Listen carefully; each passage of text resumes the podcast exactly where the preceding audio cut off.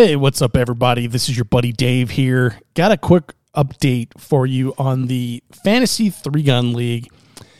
So, one of the competitors, Houston Russell, uh, was listed as being a tac op shooter in the information that we got from the match, and he's actually shooting open. So, several of you actually did pick uh, Houston for your tac team.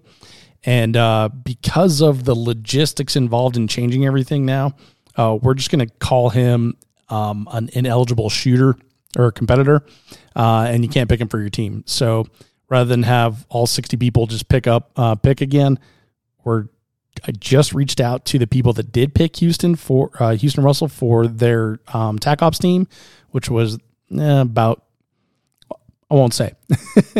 if you did pick Houston Russell for your TAC Ops team, go and check your email. I did email you from uh, the Three Gun Show email and uh, just asked you to pick an alternative. Um, so no big deal there. Uh, in fact, I've almost got um, over half of the people already uh, picked again.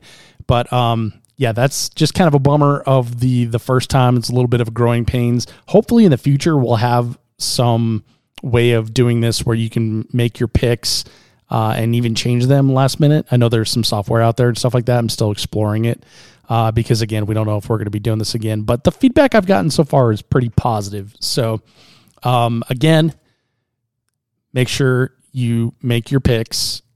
And if you want to play the fantasy league, go ahead and make your picks by uh, midnight Wednesday, the 20th. Wednesday, the 20th, which is tomorrow if you're listening to this when it comes out.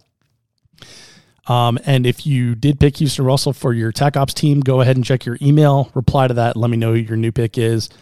And that's all the updates I've got for you right now. More coming tomorrow. Take care.